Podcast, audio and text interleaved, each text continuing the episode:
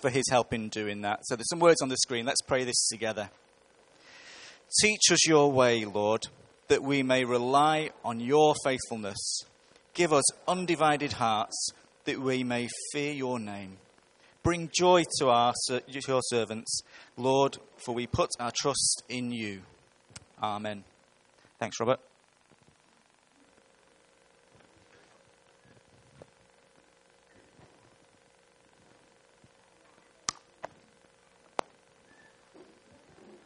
Today's Bible reading is from Matthew chapter 2, verse 1 to 18. It can be found on page 966 of your church Bibles.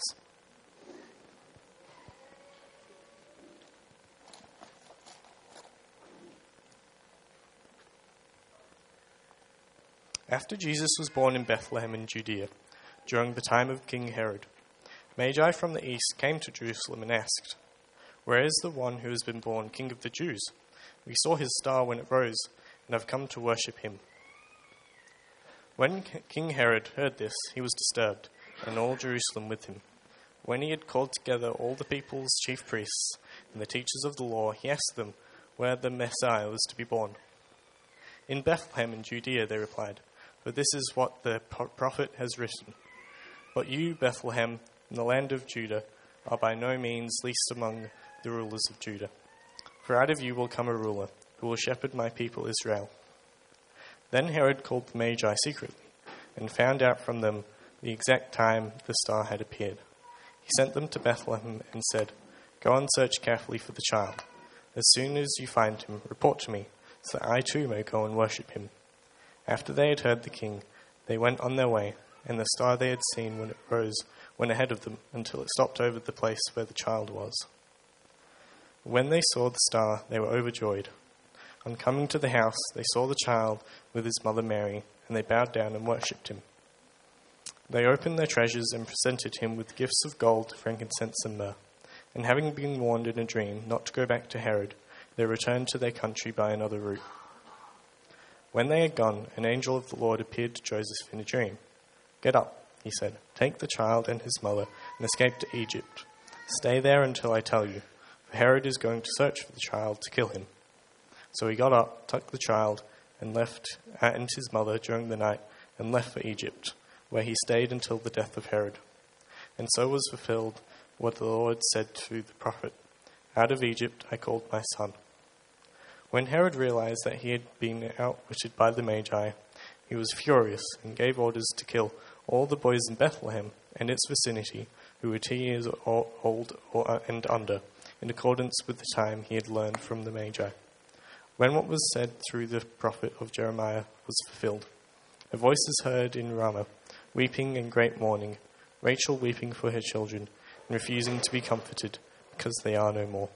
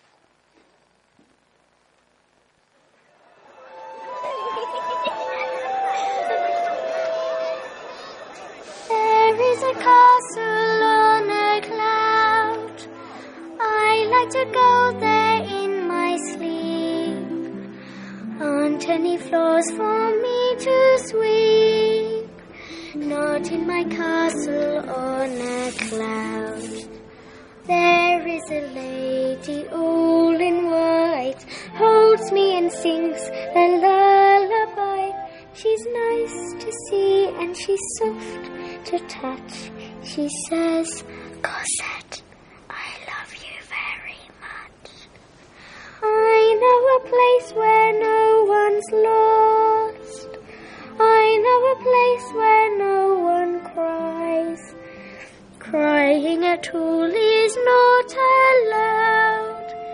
Not in my castle on a cloud.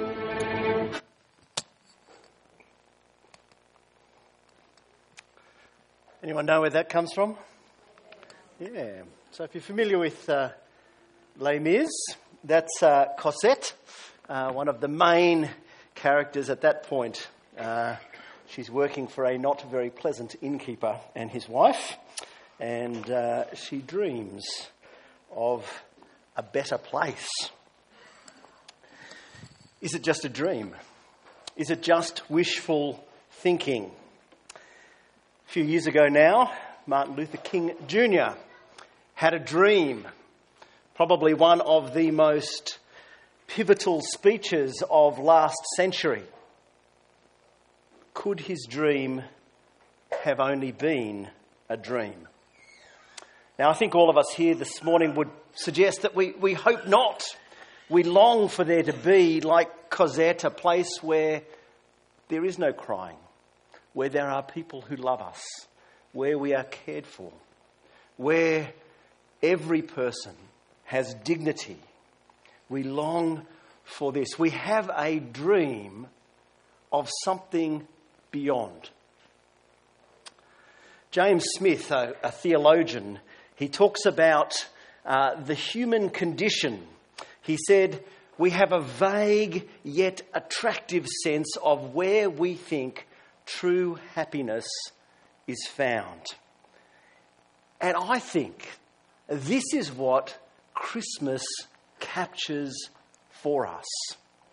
Here this morning, as we celebrate Christmas, as we gather in our homes or wherever you go to afterwards, we tap into this vague yet attractive sense of where we think true happiness can be found. We speak of joy to the world, peace on earth, goodwill to all.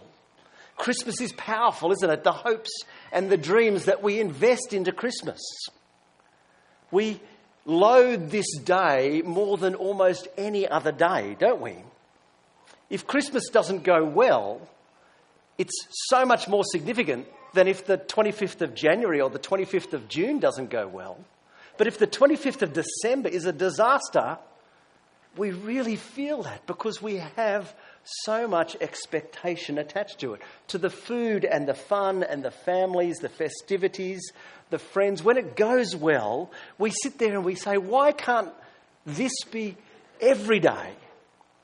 We catch a glimpse of what could be.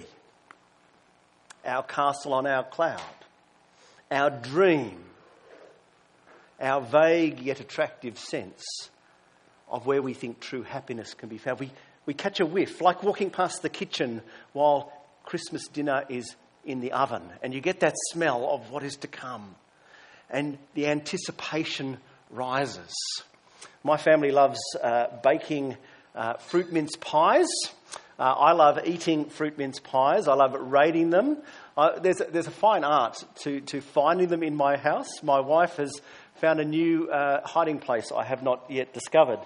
Uh, but I'm looking. I'm looking. I catch that smell. I crave. The anticipation is incredible.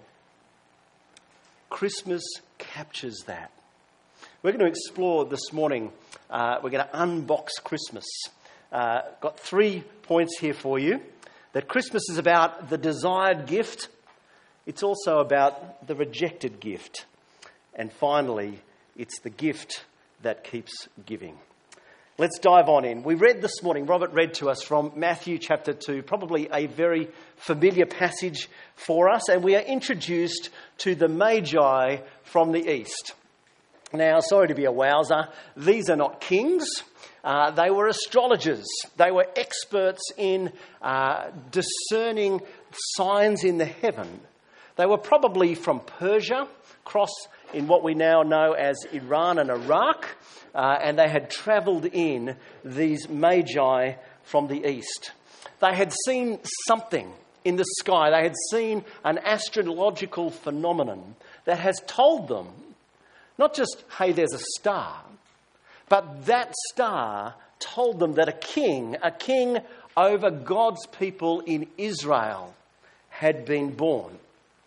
And so these guys they are so convinced that this is worth doing something about, they jump on their camels and they travel. I googled this. Uh, if you're going to go as the bird flies from Babylon to Jerusalem, it is 2,700 kilometres. That's almost walking from here to Darwin. And that's as the bird flies. And as you see on Google Earth here, there's an awful lot of desert in the middle there. So people didn't travel across the desert.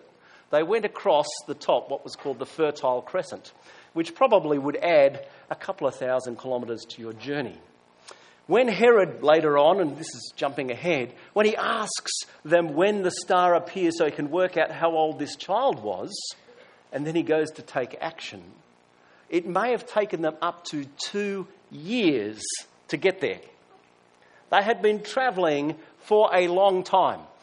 In our Christmas stories, so often we have the wise men rocking up on the time when Jesus is actually in the cradle.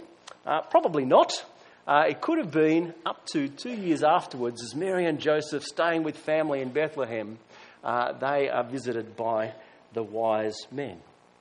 But these guys, these magi, they think this is so important, this glimpse they have of what God is doing, that they travel thousands of kilometres by foot and camel and whatever else to find what they are looking for. They desire this gift. And it wasn't just them. The people of Israel, God's people, they wanted that gift too. Now, if you know anything of the history of Israel up until this point, for the last 700 years before Jesus' birth, it had not been a happy time. Israel had had hard years, dark years, poverty, shame, exile, oppression. Take your pick of, of ancient powers, and they had subjugated God's people. Egypt, Assyria, Babylon, Persia, Greece, Rome, they all just took it in turns on picking on God's people. There was just a brief, a brief window of freedom in the middle before, while they kicked the Greeks out and then the Romans rolled in. God's people had been under the thumb. But God had made them promises. He had made them promises through the prophet Isaiah some 700 years BC. And God had promised a time was coming that was a time of light. Arise, shine, for your light has come. The glory of the Lord rises upon you. Isaiah 60, a great prophecy of redemption. A time of light, a time of honour Nations will come into your light, and kings to the brightness of your dawn. A time of light, a time of honour, and a time of glory. All from Sheba will come, bearing gold and incense and proclaiming the praise of the Lord. God had made promises, and Israel was waiting for those promises to be realised. The Magi desired this gift. Israel was waiting for this gift. And if we look at ourselves, we want this too. We have this vague yet desirable vision of where true happiness may be found. And Christmas does capture it. Not just all the fluff on the top, but as we actually dig down into Christmas, Christmas has incredible power for us. Christmas has incredible meaning for us. The words that we associate with Christmas love, joy, peace, hope, goodwill. Jesus, in spite of the world's best efforts to shuffle him off, is amazingly resilient, isn't it? We don't want to detach those things from the birth of Jesus. And so when we walk into uh, Rundle Mall, this is probably the only bit of peace you'll find in Rundle Mall actually. Uh, we have peace proclaimed, joy proclaimed. They might have a different idea of where it is found. But you know what? I've not seen happy holidays. Remember that whole movement to try and get Christ out of Christmas? Doesn't seem to really have bitten. And the funny thing is, the irony of it is, if you understand the origin of the word holiday, break it down, what is it? Holy day. It's quite funny, actually. Uh, so you move Christmas and you just make it a holy day. Um, but we want it. We want what Christmas offers. Like the people of Israel, longing for light and honour and glory. We long for hope and love and joy. We want that, that glimpse to be something more. We want not just peace and joy and goodwill for a day, we want it forever. Not just for a moment, but for every day from here on in. We long for this gift. But obviously not. Because across Adelaide today, if church attendances are roughly about 5%, is 95% of Adelaide doesn't think that Jesus is worth celebrating. We, we want Christmas, but we want it on our terms. We want it for what it means to us, and we want it in the way that we want it, but not necessarily in the way that Jesus brings it. And so we move to our second point that Jesus, although he was a desired gift, was also a rejected gift. And it may surprise us that the first rejection that Jesus faces is not actually from King Herod, it's actually from the religious leaders. See, the Magi have come in, they've travelled in, and they've come to Jerusalem. And they rock up thinking, We're looking for a king. They go to a palace and they ask King Herod. Obviously, these Magi were important enough they could get an audience with the king. Now, King Herod was not Jewish. You may not realise that. King Herod was of Arabic descent. Uh, he had converted to Judaism, uh, and uh, he really was not a very nice man. Uh, he'd been a vassal king uh, of Rome for 40 years, uh, and he was reputed to be the only man who managed to keep peace in that part of the Middle East. he did so by brute force. When he gets this question, he's not a biblical scholar, so he calls them in. He calls in the religious leaders and he tells them, he asks them, where is the Messiah? So Jesus has just gone up a level. The Magi are looking for the King of the Jews. Herod's cluey enough to know that this one that they are looking for is the one that God promises, because the Messiah, the Christ, is God's anointed king. So he gives them a pop quiz. Where was he to be born? No, no uh, surprises. They come out straight away. Bethlehem in Judea. They know their Old Testaments. They know it's Micah chapter 5, verse 2. They pull it straight out and they give it to Herod. Herod passes it on to the wise men. Bethlehem. Bethlehem of Judea. A two bit little town famous for one thing King David had been born there. Just a stone's throw, some six kilometres away from Jerusalem. Uh, they're almost there. That's where you need to go. But it's not surprising that the religious leaders knew this. That's their job. But does it ever surprise you that the people in charge of the religious life of God's people, the people who really were entrusted to teach them of the promises of God, the promises of light and glory and hope, how much interest do these religious leaders show to the birth of the one that they have been waiting for for hundreds and hundreds and hundreds of years. What do they do? Absolutely nothing. Why? Well, Matthew doesn't actually tell us. Maybe they didn't think that their vested interests were best served by jumping in with some newborn king and it better to keep the Romans and Herod happy. Maybe they didn't feel that what God was offering and promising was really worth having, that they had a good life here. They were at the top of the pile. Why do we need to change things around? For whatever reason, the religious leaders did absolutely nothing. Polite disrespect. It's kind of like, um, sorry if I'm going to offend you here, it's kind of like Australia and the Queen. You know, we had a, we had a, a constitution, uh, we had a, a referendum not long ago about whether we were going to change the constitution and become a monarchy. I think the apathy party actually won the day. Most Australians, we like the Queen, but in terms of the day to day running of our life, she doesn't really play much of a part. We're polite, we don't want to be disrespectful to Her Majesty, but in terms of what I do day to day, she's in England and she has absolutely no impact on me.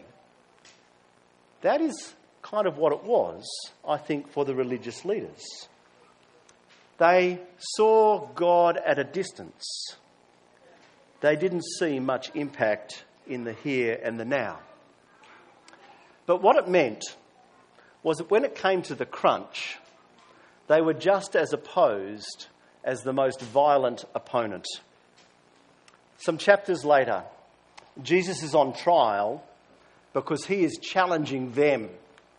They've brought him before Pilate, the Roman governor, and the chief priests and the elders persuaded the crowd to ask for Barabbas, a murderer and a rebel, and to have Jesus executed.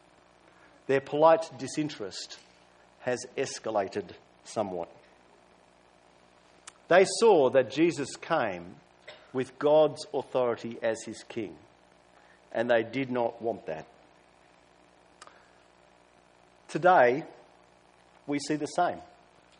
I don't know what Jesus means for you, but there's a chance that there are some of us here this morning for whom Jesus is kind of a bit like the Queen.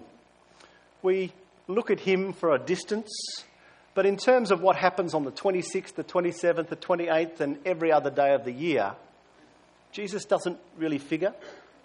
We kind of like what he offers us, but we don't really like him. It's kind of imagining today you've invited some guests around for lunch, perhaps, and you've asked them to bring, you know, that amazing dessert that they always make. And you meet them at the door, they ring the bell, they're standing there with the dessert. You take it out of their hands, you close the door, and you go and sit down and enjoy your lunch. You wouldn't do that, would you? But we have a society that says, Jesus, we want everything that you offer, but we don't really want you.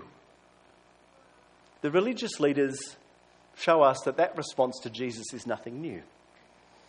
But there's a second reaction in this passage, something a little bit more typical. We've moved from the religious to the powerful, and here we have Herod the Great. Augustus Caesar, uh, the Roman emperor at the time uh, when uh, Jesus was born, he said it would be better to be Herod's pig than his son. Uh, Herod was ruthless, paranoid, and brutally efficient. Anyone he suspected of plotting against him, he had done away with, including his wife, his mother in law, and three of his sons. Uh, Herod was a brutal man. He was concerned that when uh, he died, the nation would not mourn him. So, as he was on the decline, he gave an order that prominent members of families, significant families within Israel, would be arrested and imprisoned in the Colosseum. And as Herod was to die, they were to be executed. So Israel would truly mourn. Gives you an idea of nice sociopath that Herod was.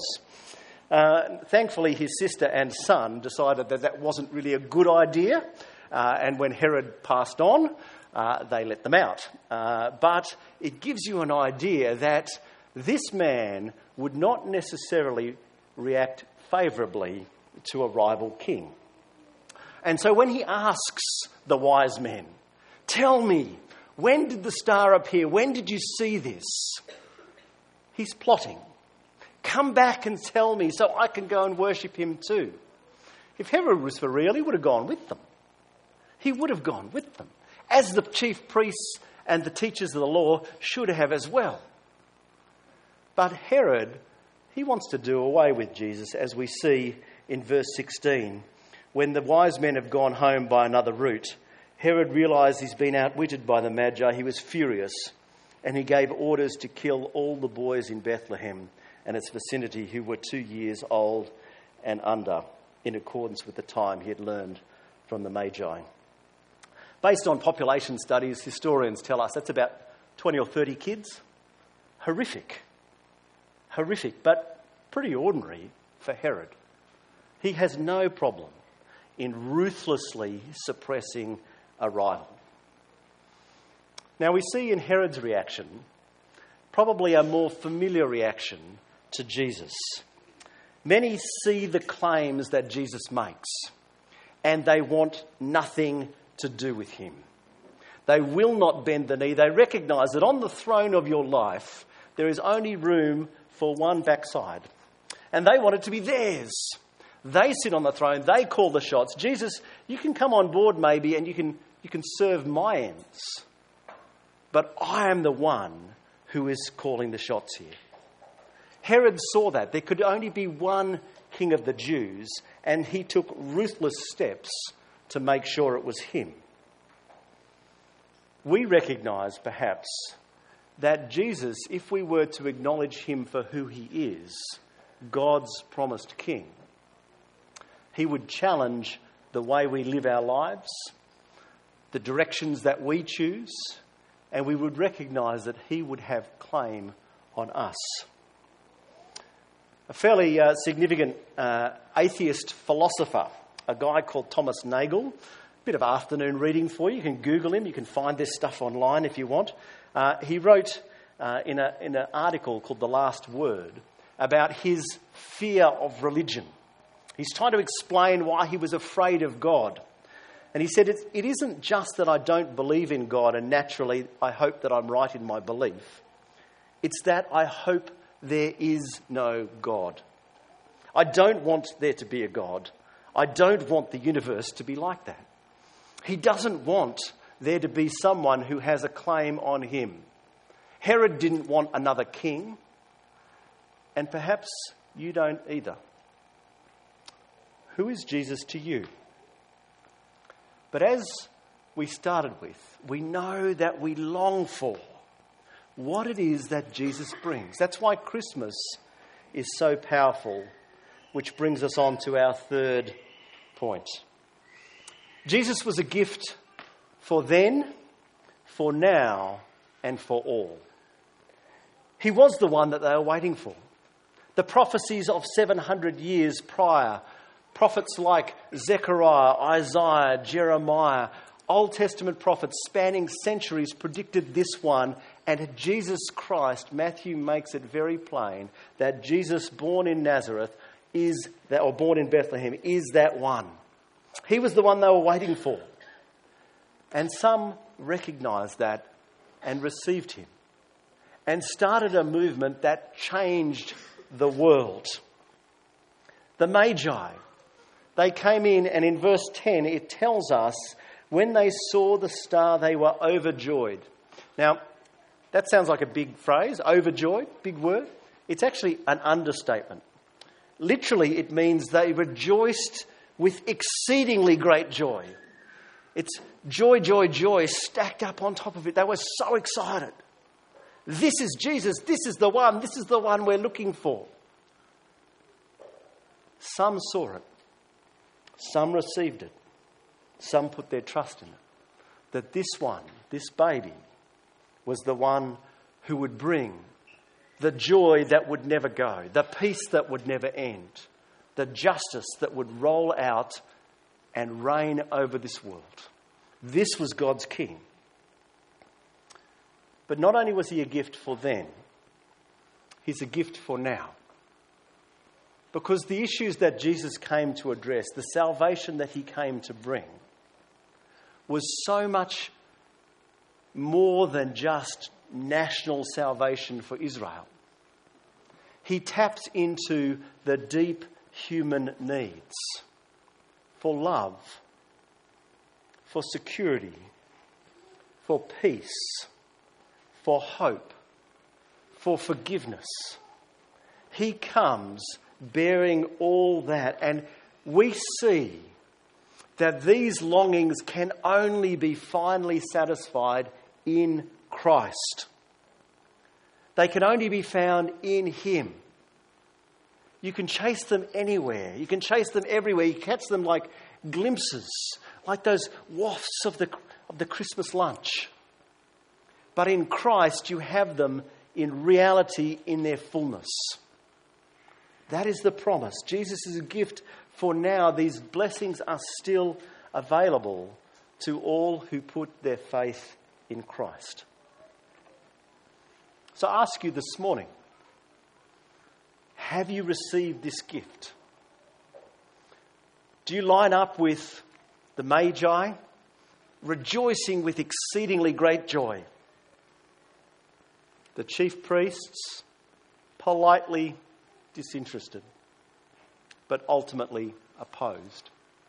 Or Herod, you've been dragged along here, you wish you were anywhere else, uh, you want nothing to do with Jesus.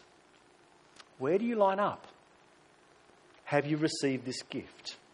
If you want to explore Christianity a little bit more, we're going to be doing uh, a series we've called FAQ, Frequently Asked Questions, dealing with not just uh, how to get saved, yes, Christianity is about that, but also about what it is being saved, what it is being one of Jesus' disciples means in the here and the now. And you've got details about that on the back of your leaflet. Encourage you to come along. But why? Why would you want to explore more? Why would you want to come to this king? Why would you want to get up off the throne and give him the seat? Why would you want to trust him to rule? Ultimately, unlike everyone else who will rule, Jesus is no tyrant. The one to whom the Bible tells us every knee will bow, the one who created all things, through whom God the Father created everything, that one who has unlimited power, he used that power to love, to serve, to sacrifice. Christmas is all about gifts. Not what we might do for God, not what we might give to God, but what He has given to us. We who deserve nothing other than condemnation have been given a gift that means by faith we can receive nothing other than mercy and grace and forgiveness. Christ used his power. He used his power to serve us. He died so that we might live. If you are going to entrust your life, the rule of your world, to anyone, this is someone who you can trust. He will not rip you off. He will not abuse you. He will not take you for a ride.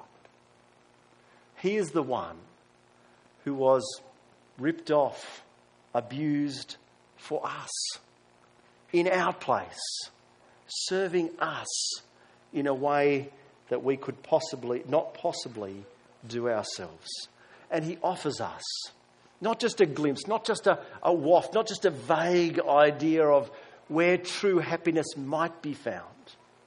He offers us through faith in Him a relationship with God that will bring peace and joy and goodwill and love and hope and security and everything so that it will never go. It will never end if only we will accept. Let me pray for us, and then Simon's going to come and lead us in some more time of prayer. Father, we thank you. We thank you that this vague longing that we have, it can be fulfilled. This desire that we have to know love, to know peace, to know joy, to have hope, Father, it, it can be fulfilled, and it has been fulfilled through the person of the Lord Jesus. Father, help us to be not like Herod or the chief priests. Help us to be like the Magi, seeing Christ born today and rejoicing with exceedingly great joy that our Saviour, our King, has been born. And we pray this in his most precious name. Amen.